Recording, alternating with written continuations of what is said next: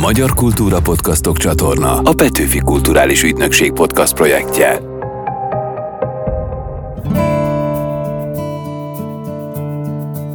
Ez a Petőfi Emlékév hivatalos podcastje, a Talpig Magyar, ahogy a reformkor nyomot hagy, én Rédl Ádám vagyok. Ma olyan úttörőkről beszélgetünk, akik mertek másképpen gondolkodni, és megreformálták a jövőt. Elsőként a csúcsokat döntögető reformkori nőkről hallhattok, a hegymászás szerelmeseiről. Hegyet mászni vagy nadrágot hordani, ahhoz, hogy ma eljussunk oda, hogy ne előítélettel szemléljük azokat a hölgyeket, akik ezt megteszik, ehhez kellettek az ilyen bátor úttörők. Aztán kiderítjük, a korabeli gyerekek és a velük érkező felnőttek számára milyen élményeket tartogatott a Pesti állatkert. Csak bement az állatkertbe, és kapott egy ilyen sorsegyet, és hát megnyerte, és hát egy medve volt a nyereményet. Végül a János Vitéz Kód című könyv kapcsán szó lesz arról, hogyan lehetne alternatív befejezése az eredeti műnek. Hát ezt nem értem, mama, hogy van ez a zsiványtanya, hogy oda megy, és kedvesen behívják ezek a zsiványok, majd ő rájuk gyújtja a házat, tömeggyilkos lesz, de viszont nem viszi el a pénzt, mert hogy ő becsületes. Kérlek iratkozzatok fel a csatornánkra, most pedig irány a reformkor. Nők és gyerekek előre!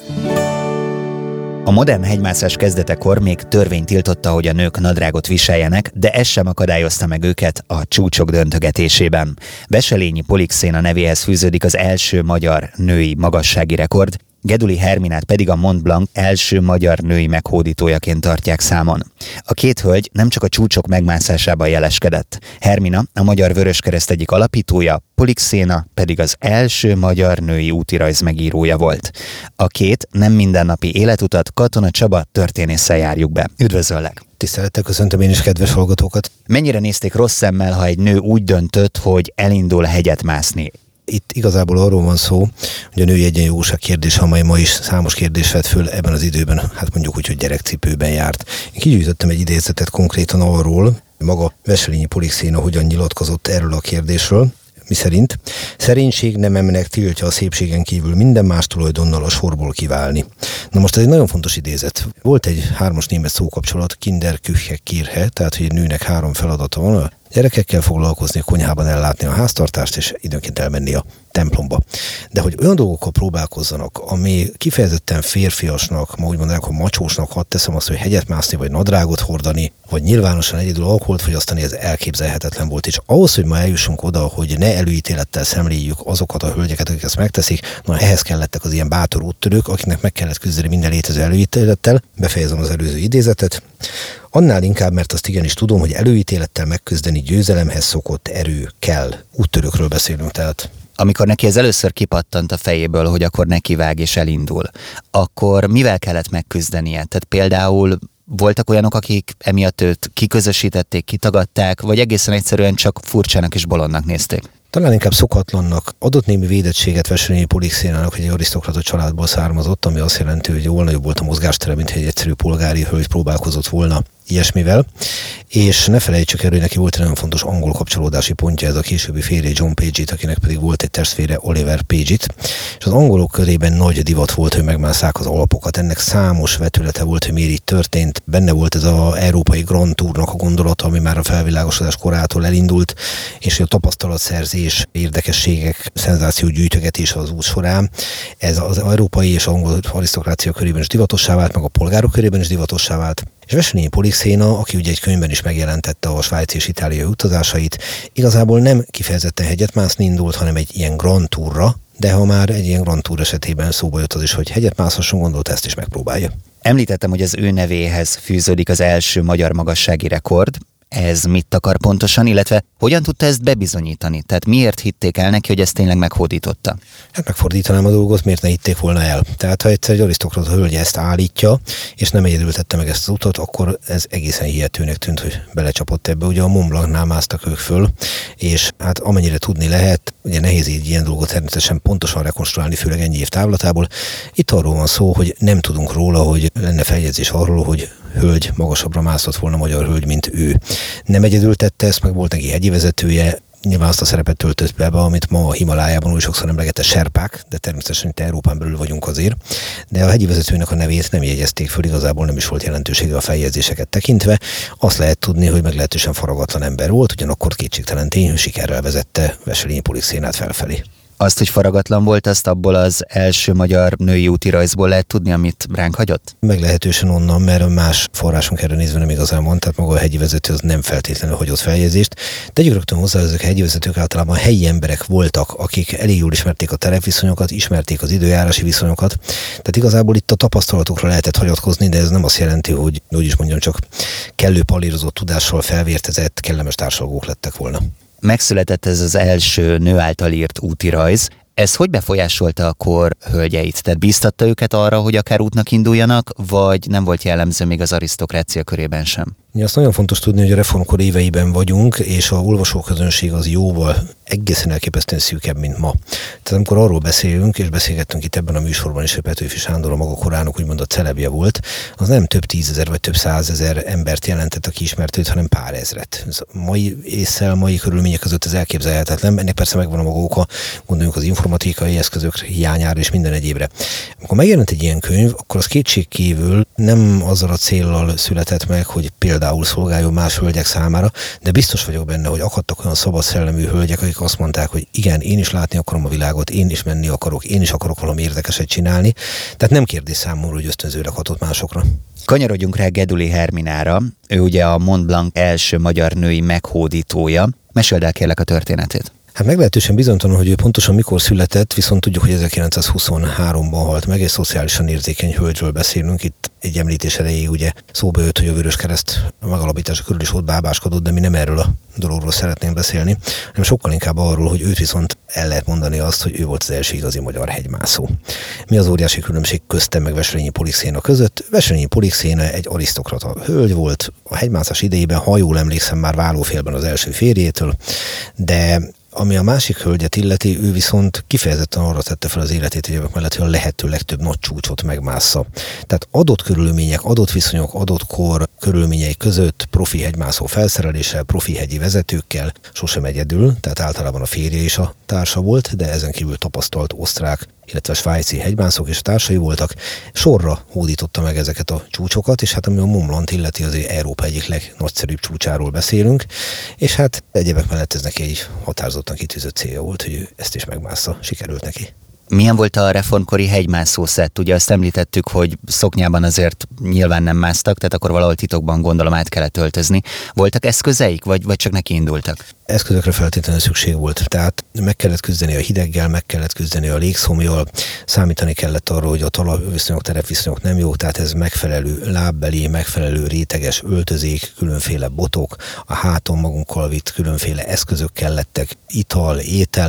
De nagyjából úgy képzeljük el, mint a mai hegymászókat, azzal a különbséggel, hogy olyan extrák, hogy mondjuk egy hóvakság ellenvédő klassz napszemüveg, vagy pedig technikai eszközök azok nem álltak rendelkezésre, de úgy kellett elindulni, hogy rétegesen, határozottan a célnak megfelelően felöltözködve, az biztos, hogy szoknyában hegyet mászni az egész egyszerűen lehetetlen. Gondoljunk csak arra, amikor látjuk a úgynevezett női nyergeket, mikor a hölgyek megpróbálnak úgy lovagolni féloldalasan a lóvon, hogy a két lábukat egy oldalra lógatják le, mert az, hogy szétett lábbal ügyenek a ló hátán, az szemérmetlennek számított. Ugyanakkor viszont lássuk hogy ez az egyetlen praktikus módja a lovaglásnak. Na most a hegymászás esetében is az volt, hogy itt az illemszabályt főleg abban a társaságban, a férjével, a tapasztalt hegymászó társaival ezt egész egyszerűen elengedték. Hasznos dolog volt ez. Egyrészt nem fagyott meg, másrészt sokkal könnyebben lehetett lépdelni, mint szoknyában, harmadrészt pedig ilyen apró lépések vezettek oda, hogy egyszer csak elfogadjuk, hogy téli időben miért ne vehetnének fel a hölgyek is nadrágot, miért kéne neki szoknyába fogyoskodni. Tehát akkor ennek az eredménye ilyen fronton a hétköznapokban is tapasztalható. Ennek is még sok minden másnak, tehát ahhoz, hogy elinduljunk abba az irányba, hogy a 20-as évekre eljussunk oda, hogy a nők rövidre vágják a hajukat, adott esetben a divatnak megfelelően megpróbálják leszorítani a mellüket, hogy kevésbé tűnjön fel a keblük, amit korábban hangsúlyozott a divat. Hát ez számos apró lépésből állt össze. Most ezt nem állíthatjuk, hogy nyilván a hegymászás ennek a sarkalatos pontja volt, de hogy ez is azt mutatta, hogy adott praktikus helyzetben szakítani kell a meggyökeresedett és józanészre nélkülöző hagyományokkal, ez itt mindenképpen megragadható. És akkor tegyünk ehhez hozzá még egy dolgot, hogy lássuk, hogy milyen súlya van ennek. Az első világháború idején egy kicsit előre nézzünk, és ugye Geduli Hermina élete belelógott az első világháború éveibe. Nos, akkor számos szakmát, lévén a férfiak a fronton harcoltak, véreztek, meghaltak, nőkkel töltöttek be, számos ilyen szakmai pozíciót, ilyen volt a kalauzoké például. És volt olyan férfi utas, akinek ugyan volt érvényes jegye, de nem volt hajlandó odaadni a női kalauznak, mondta, hogy egy nő egy férfit nem vonhat felelősségre. Tehát amikor arról beszélünk, hogy micsoda súlya volt annak, hogy egy nő rendkívüli teljesítmény nyújt, akkor ennek tükrébe lássuk ezt. Csaba, köszönöm szépen a beszélgetést. Nagyon szépen köszönöm a figyelmet.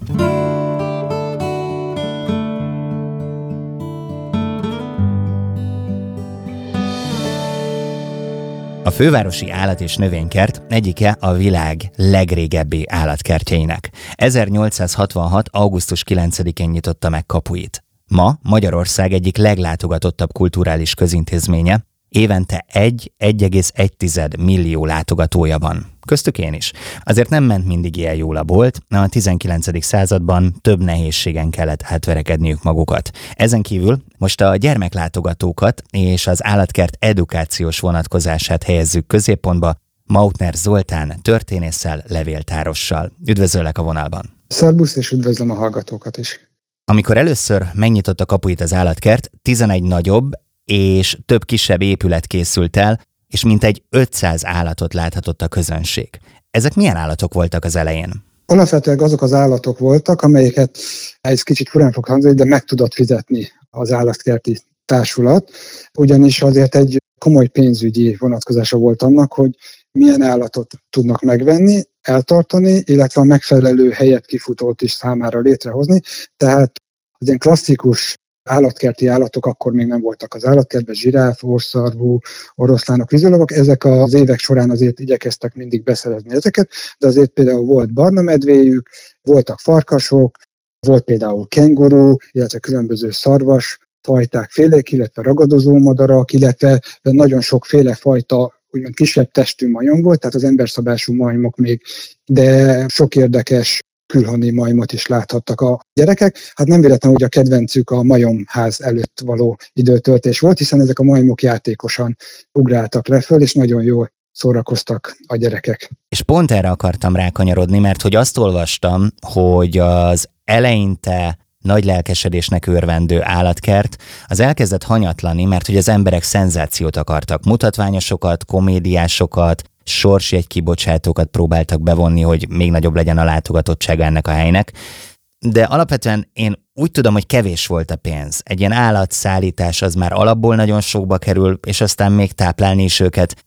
Valahogyan ez az egész még nem nőtt fel arra a szintre, hogy eltartsa magát. Igen, valóban ez volt, hogy a, a kezdeti lelkesedés és a következő években alább hagyott. Ennek azért ugye sok oka van. Egyrészt azért maga a lakosság, tehát az elérhető lakosság, tehát Pest, Buda és illetve a környező nagyobb városok lakossága is azért jóval alacsonyabb volt, mint most. Tehát nagyjából ilyen 200-250 ezerre tehetjük az összlakosságot, aki így megtehette azt, hogy el is utazik, oda az állatkertbe kifizeti egyébként a 20 krajcáros belépő jegyet, ami nagyjából egy liba árának felelt meg. Tehát drága volt. Igen, drága volt, igen, drága volt, de azért szükség volt azért erre a jegybevételre, mm. de még ezt sem tudta önmagában fedezni. Másrészt meg ugye, hogy az időjárási viszonytagságnak nagyon ki volt télen nagyon leesett a látogatottság, illetve a rossz idő esetén természetesen nem látogattak. Egy másik ilyen probléma volt, akkor még probléma volt, ma már ezzel semmi probléma nincs, hogy a városon belüli elérhetősége, ugyanis a Városligetben nyitott meg ez az intézmény, és ugye 157 éve már ugyanitt működik, kevés ilyen intézmény van Magyarországon, de hogy még azért a közlekedési viszonyok nem voltak annyira jók, tehát még az Andrási út, aminek ugye az elődje a, a sugárút volt, még nem is létezett, föld alattiról ne is beszéljünk még ebben az időszakban, tehát nehéz volt megközelíteni. A Városliget egy kedvelt kiránduló hely volt, de ide azért el is kellett jutni, főleg mondjuk Budáról már azért jóval kevesebben utaztak át erre a területre.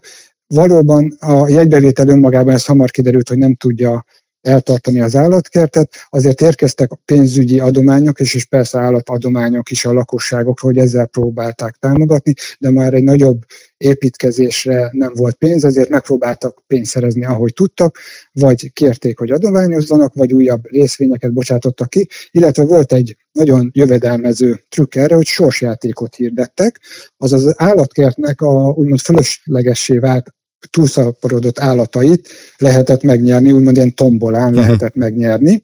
Ez abban a szempontból volt jó, hogy egyrészt a férőhely úgymond több maradt az újabb állatoknak, vásároljanak ebből a sorsegyekből, másrészt ugye nem kellett annyi takarmányt, annyi élelmet költeni ugyanabból a fajból származó több egyedet, és hát volt, amikor kezdetben ilyen 20-30 állatot sorsoltak, és volt, amikor már 400 állat wow. négy körben került úgymond terítékre, és néha volt köztük szarvas, tehén, sőt, még medve, valószínűleg medve bocsról volt szó, medve és fekező, úgyhogy igen meglepődhetett az a látogató, aki csak bement az állatkertbe, és akkor automatikusan kapott egy ilyen sorsegyet, de persze meg lehetett venni külön, és hát megnyerte, és hát egy medve volt a nyereménye, de persze nyolc napja volt arra, hogy ne jelentkezzen érte, és akkor ne, nem, nem jelent neki gondot, hogy hova rakja a medvét. Mikortól van víziló az állatkertben, mert én egyet szívesen nyertem volna? Víziló 1893-ban, és a vízilót nem sorsolták ki. Volt olyan víziló, amelyik már ugye a, az állatkert tulajdona volt. Láttak korábban is ilyen mutatványosok állatbemutatójában, ugyanis hát az 1870-es években már azért úgy próbálták növelni a bevételt, hogy mutatványosokat szerződtettek az állatkertbe, és ezek között voltak nem csak ilyen kötéltáncosok, meg léghajósok, meg mindenféle ilyen bemutatósok, hanem voltak úgynevezett etnográfiai bemutatók is, amikor távoli vidékek élő népeket mutattak be, ők hozták az állataikat, a népszokásaikat, és ezeket meg lehetett tekinteni az állatkertbe, és, és így vízilót is először egy nóbiai karaván állatseregletében lehetett látni, de hát érkeztek ide kabolyok, indiánok bemutatók, lapföldiek, de ez ebben az időszakban teljesen megszokott volt, hogy így járnak. Ezek járták Európát egyébként, és hát az állatkert is hasznot húzott ezekből, bár azért akkor is érkeztek olyan panaszok, hogy az állatkert azért nem erre való, és hogy elsősorban az állatokat kell ellátni, de mivel még ugye nem a főváros fenntartásában volt az intézmény, az csak 1907-ben került oda, ezért szükség volt arra, hogy ilyen nem feltétlenül az állatkerthez kötődő szolgáltatásokkal bevételt szerezzenek arra, hogy újabb és újabb egzotikus állatokat tudjanak megvásárolni, mint például az általad is említett és kívánt vízilovat. Volt akár ilyen nyilvános etetés is, mint ma? Igen, igen, nyilvános etetéseket elég hamar felfedezték, hogy ennek van vonzereje. Például Például volt, hogy óriás kígyónak hirdették meg az etetését. Ugye az óriás kígyó ritkán két-három etente evett, és erre kimondottan szerveztek ilyen látvány etetést, de ugyanezt például a fókáknál is alkalmazták, amikor már ugye fókák is voltak az állatkertben. Az brutális egyébként az óriás kígyó, amikor elnyomog egy nyulat, ilyet én is láttam. Igen, igen, csak ebből egy, egy érdekes történet is úgymond kerekedett, hogy azzal próbálták motiválni a kígyót, hogy a megfelelő időben egyen, hogy a napra kirakták napozni, és ettől, hogy az étvágya megjöjjön, csak 1877-ben eltűnt a kígyó, ez májusban történt, amikor is a gondozó szokásosan egy pokrócra kirakta a kígyót, lefette egy ilyen lyukacsos pléadénnyel, és súlyt is tett rá, hogy ne tudja a kígyó elmozdítani. Mikor délután visszaérkezett, hogy visszavigye a helyére, nem volt ott a kígyó. Úgyhogy hatalmas botrány lett belőle, a Városligetből menekültek az emberek, vitték a gyerekeket, hogy kígyó bármikor támadhat. Persze a viszlapok is felkapták a dolgot, vicces verseket, karikatúrákat rajzoltak az esetről, tehát nagyon nagy botrány volt. Mindenki megpróbálta megtalálni a kígyót, az állatkert is átfésült az egész állatkertet, zoológusokat hívott, hogy, hogy ez a fajta kígyó átmászhatott-e a kerítésen. A polgármester a főkertész megbízta, hogy minden emberével fésülje át a Városligetet, de végül nem lett. Hol volt a kígyó?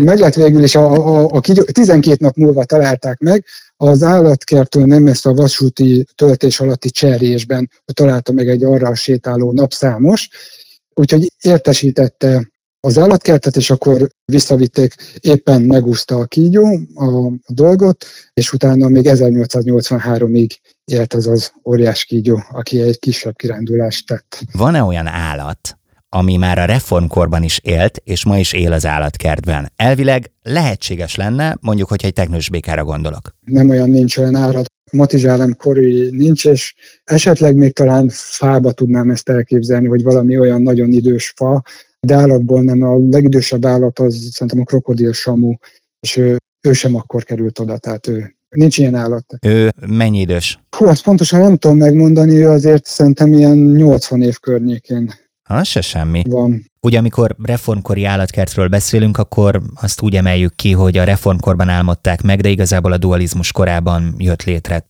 Elméletben azt hiszem, hogy lehetséges lenne az, hogy egy-két reformkori helyszínen, ami a mai napig is a megszokott formájában helyen található meg, találkozhatnánk reformkori állatok utódaival, szóval ez is nagyon izgalmas lehet. Igen, valóban a, az állatkert nyitáskor volt már olyan fajta állatok, például gondolok itt a ragadozó madarakra, amelyek ugye ma is megtalálhatóak, ekkor még úgy hívták, hogy ormadarak röbdéje, ebben tartózkodtak ezek a, a madarak, de egyébként a híres bagoly várban is ugye farkasok, rókák, sakálok, borzok tanyáztak, ezek is azért megtalálhatók az állatkertekben most is. A Bagolyvár egyébként abból a szempontból egy érdekes építménye, hogy ez az egyetlen olyan építmény, amely bár átépítve és átköltöztetve, de emlékeztet az 1866-ban megnyitott állatkertre, hiszen ez az épület már akkor is állt. Zoltán, nagyon élveztem a beszélgetést, köszönöm szépen, hogy itt voltál velem a vonalban. Én is köszönöm.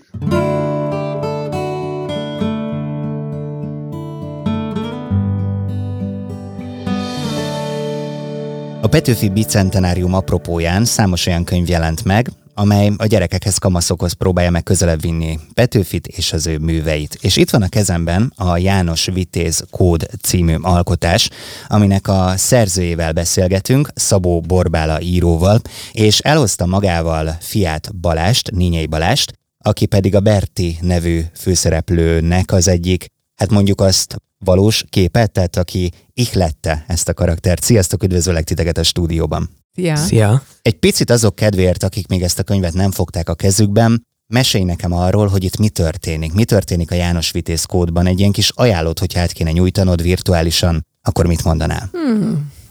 Akkor azt mondanám, hogy négy matekos gyerekről szól a történet, akik nagyon nem szeretnek olvasni, hideg kirázza őket az olvasónapló gondolatára, meg főleg arra, hogy meg kell írni. És muszáj elolvasni a János Vitézt, most már nincs mese, és az egyik gyerek, ez a Berti nevű főszereplő, elkezdi olvasni kétségbe esetlen, de közben valamit firkálgat, valami matek példát, és egyszer csak eltűnik és mindenki keresi, a rendőrség is, és aztán valahogy valaki észreveszi, hogy a János Vitéz című műben felbukkant a versben egy, egy szemüveges kis ellenszemes kis srác, és ezért ez nem teljesen igaz, hogy ez a, ba- a Balázs, csak a Balázsról írtam volna. A Balázsban is vannak ilyesmi tulajdonságok, de, de ez egy kicsit így meg van hosszabbítva minden, és fel van nagyítva, úgyhogy ezért ez nem egy szimpatikus figura ez a Berti, hanem inkább nagyon vicces ez egy nagy kérdés egyébként, hogy lehet-e főhős gyerekkönyvben ellenszenves, vagy szabad-e olyat írni.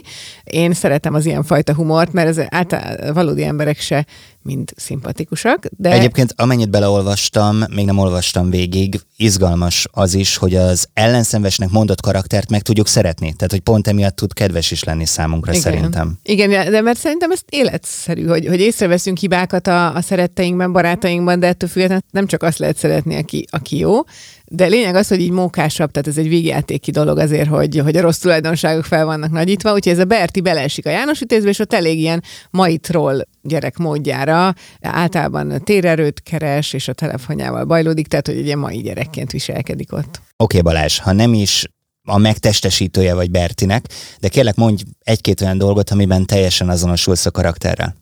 Hát én szerintem, lehet, én lehet, hogy én régen cinikusabb voltam, mint most. Én most magamat nem érzem ennyire cinikusnak egyáltalán. Tehát, hogy nem tudom, én, én most nem, nem tudok nagyon sok párhuzamot felfedezni. Akkor mesélj arról, hogy hogyan dolgoztatok együtt. Tehát ezt hogy kell elképzelni, hogy anyukád bemegy a szobába, elkezd írni, és akkor te beleolvasol, és jön egy ötlet, vagy beszélgettek a vacsora asztalnál, és akkor ott éppen elmondasz egy olyan sztorit a suliból, ami valahogy belekerül a könyvbe. Ő igazából a mama azt csinálja mindig, hogy, hogy elég sok ötlete van mondjuk az íráshoz, és azokat így, így elmondja, tehát hogy az apukám, ő, ő egyáltalán nem ilyen, ő nem mond el semmit kb. abból, amit ír, és hogy emiatt úgy, úgy nyilván könyv, tehát ő kezdi el a beszélgetést, és akkor elkezdünk róla beszélgetni, meg, meg én adok ötleteket, mert akkor én voltam ötödikes, amikor ezt írta. És akkor én azért benne voltam, hogy, hogy igen. Úgyhogy igazából csak ennyi, hogy elkezdünk róla beszélgetni. Hány éves vagy most? 15. 15, és mit szólsz a János Vitézhez? Én azt eléggé szerettem, amikor, amikor olvastuk, meg, meg tanultuk, és még most is azóta el, elolvastam talán még egyszer, és, és tetszett eléggé. És a János Vitéz kódhoz? Hát szerintem ez egy jó könyv egyébként. Bár, bár lehet, hogy elfogult vagyok. Tényleg megosztod a sztorikat, és akkor ilyen kiskupok tanácsszavazás van, hogy melyik nyer? Igen, és szeretek beszélgetni a, a dolgokról. Nem szeretem, amikor közösen írunk mondjuk bizonyos szakmákban, mondjuk a filmben, hogy mindenki beleszól és együtt döntünk, az, annak nem vagyok híve, de az, hogy együtt ötleteljünk, az nagyon, az nagyon jó. Szeretem, hogy az a korosztály, akiknek írok, az hallja akár a tervet is, tehát ezért volt, hogy a Balázsék osztályában Szent Imre gimnáziumba bementem, és már elmondtam a gyerekeknek, hogy mi a tervem, mert én ilyenkor érzem, tehát én fel is szoktam olvasni a kézfejezeteket, és ha nem is mondanak semmit, én akkor is a reakcióból érzem, hogy túl hosszú, túl unalmas, jó lett, tehát hogy mindig utána javítok, mert érzem a közönséget, ez, ez egy jó tulajdonság. Nyilván azért is, mert drámaíró voltam eredetileg, és hogy ott is az volt, hogy éreztem, hogy mit reagál az osztály, hogy érdekli a téma, és kiosztottam énekenként, vagy fejezetenként a János Vitézt a csoportoknak, és hogy, hogy te mit csinálnál, hogyha abba bemennél abba a fejezetbe, és egy csomó nagyon szuper ötlet. Jött, tehát hogy én, én nagyon szeretem így megbeszélni, aztán a végső döntés, meg maga az írás, ott már szeretek egyedül lenni, de az, hogy a gyerekeimmel ezt megbeszélhetem, és a férjemmel is próbálom, de ő valóban nehezebben dolgozik így együtt, az nekem nagy élmény, tehát sokszor már várom, hogy hazamegyek, és elmondom a gyerekeknek, és akkor ők mind a három nagy, ugye másféleképp gondolkodik, és teljesen más típusú ötleteket, meg segítséget ad, szóval, hogy nem vagyok egy ilyen elefántcsontoronyban egyedül üldögélő típus. Kétfelé nyíltak a gondolataim, az egyik, hogy eszembe jutott az, hogy az Anna Peti Gergő kapcsán ott azért az anyuka megjelenítette képekben a gyerekeket, és abból ilyen pereskedés lett, meg nem lehetett belőle új könyvet készíteni, de hogy a ti családotokban nem ezt látom. Ti ezt óvatosan vagy tudatosabban kezelitek. Hát művekben én gátlástalanul felhasználok mindenkit, tehát simán lehet, hogy megismerek a... Persze, hogy hm. megismerek a közértben egy eladót, és, és amúgy ott van a gyerekem, és még van egy barátnőm, és a háromból gyúrok egy figurát, egy történethez, tehát hogy bennem nincsen ez a fajta ilyen etikai kérdés, nincsen, és általában az írókban ez nincsen, mert ha van egy jó sztori, akkor bármi van, azt megírjuk, aztán nem baj, pereljenek be, de ez így jó ez a sztori. Tehát, hogy, de azért volt már ebből kellemetlenség, szóval nem vagyok tapintatos, de a gyerekeken ez eddig talán nem csattant akkor át. Na akkor innentől keresem majd az új könyveidben a rádiósról szóló fejezetet, vagy sorokat. Hazamegyek és megírom. Oké, okay, a másik, hogy mondtad, hogy jönnek jó gondolatok, vagy jönnek ilyen újszerű gondolatok. Itt mondtad már a mobiltelefon nyomkodás, nyilván ezt tapasztaltad is otthon a családban akár, de hogy egy valamit mondj kérlek, amit például ebben a könyvben felhasználtál így, és nem a te fejedből pattant ki, hanem valahol mondjuk valakitől hallottad, és belekerült. De Kicsit ebben az osztályban gyerekektől, Aha. vagy bárhonnan? Hát eleve az indította el bennem, és azért is hasonlít nekem a Berti a, a Balázshoz, vagy az a közös tulajdonságok, ez a kiméletlen logika. Van egy ennek a varázsmesének, az eredeti János Vitéznek egyfajta mese logikája. Tehát például az, hogy ha meghalt Iluska, akkor minek megy utána? Miért nem veszi azt a jó csajt, aki a francia királylány, és egyébként elveszi, tehát itt az az alternatív valóság. Tehát a logika nevében, az észszerűség nevében ad tanácsokat, és hát az érdek saját érdeke mentén a, a gyerek, és ugye Balázs azt mondta, hogy mikor a János Vitézről beszélgettünk ötödikben, hogy hát ezt nem értem, mama, hogy van ez a zsiványtanya, hogy oda megy, és kedvesen behívják ezek a zsiványok, majd ő rájuk gyújtja a házat, és akkor ő a becsületes férfi, megölte, tömeggyilkos lesz, de viszont nem viszi el a pénzt, mert hogy ő becsületes, hogy háló, hogy ez mit mi van. Tehát, hogy nagyon más a fogalmunk a, a becsületről, meg a, meg a tisztességről, mint egy mesében, és hogy nekem ez nagyon megtetszett, hogyha végignézzük tényleg ilyen szemmel, ilyen logikával az egész művet, akkor végül is mi lenne ebből ma? Tehát, hogy egy mai gyerek szerint ez miért agyament dolog ez a János Vitéz? És akkor e felé kanyarodik, hogy van egy alternatív János Vitéz, amit megnézzük, hogy na jobb lehet gyerekek így, hogy a mai fejjel gondoljuk végig. Kiknek írtad? Kinek ajánlod? Hát én nem hiszek abban, hogy a gyerekek meg a felnőttek különböző anyagból vannak gyúrva. Én nagyon szívesen, szerintem nagyon jó humora van a gyerekeknek, sokkal többet értenek, mint amit a felnőttek így gondolnak róluk, vagy az ifjúsági írók nagy része. Úgyhogy én ilyenkor az van, hogy hát már ötödiktől lehet olvasni, de szerintem minden felnőttnek is remélem, hogy szórakoztató, vagy hogy nincsen fel. Tehát akkor ugyanaz van, mint mondjuk az általam nagyon kedvelt animációs filmeknél, hogy a gyereknek is megvan az a szint, amit ért és élvez belőle, és a felnőttnek is megvan az az olvasat, ami tetszik neki, és ami nekem átjött ebből, amikor olvastam, és abból is, amit most mondtál, hogy nem nézed a gyerekeket ki mondja? a hülyét. nem akartam kimondani, de hogy nem nézed őket hülyének, tehát hogy partnerként kezeled őket, és szerintem ezért egy ilyen nagyon klassz ifjúsági olvasmány tud ez lenni. Köszönöm, mert kicsit jobban ki is jövök a gyerekekkel, szóval a felnőttséggel vannak problémáim. Igen? És jobban. Igen, mert olyan formális, tehát az, hogy megismerkedsz egy felnőttel, akkor legalább négy év, amíg komoly témákról kezdtek beszélni, előtte még csevegtek, és nem tudom, udvariaskodtok, míg a gyerek azonnal megkérdezi, és akkor válaszolsz, tehát hogy egyszerűen egyenesebbek az utak, és ez a szerpentin, amin a felnőtt kommunikáció közlekedik, ez nem az én világom, úgyhogy talán ezért is írok szívesen. Gyerekek. Igen, és ez sokszor kegyetlen tud lenni, ugyanakkor engem például ez nagyon lenyűgöz, hogy olyan kíváncsiság van a gyerekekben, amiket nagyon sokszor hiányolok a felnőttekből, tehát megvehetette a legszuperebb Batmobile kis autójátékot egy bot sokkal izgalmasabb tud lenni a kis gyereknek, hogyha adott esetben azt megfelelően mutatod be, vagy prezentálod. Igen, a két és fél éves kislányom most a nyaraláson vittünk mindenféle Playmobil játékot, meg minden, de két fok kefét vásároltam, és ő azzal a két fok kefével egész nyaraláson játszott, és azt játszott, hogy ezek elvarázsolt királylányok fogkefévé változtak, és hát így ez rengeteg mese volt ebbe a dologba, félredobva az összes drága játékot ezekkel játszott. Balázs, Borbála, nagyon szépen köszönöm a beszélgetést. Én is köszönöm. Én, én is köszönöm. Ez volt a Talpig Magyar, ahogy a reformkor nyomot hagy. Ebben az epizódban úttörőkről volt szó, akik megreformálták a jövőt. Hogy mi is formáljuk a jövőt, elmondom, ha tetszett a műsor, iratkozzatok fel ide, a Magyar Kultúra Podcastok csatornára, ahol további kulturális sorozataink is elérhetőek, a Puzzle, a Nyári Gyerekek és a Dob meg basszus.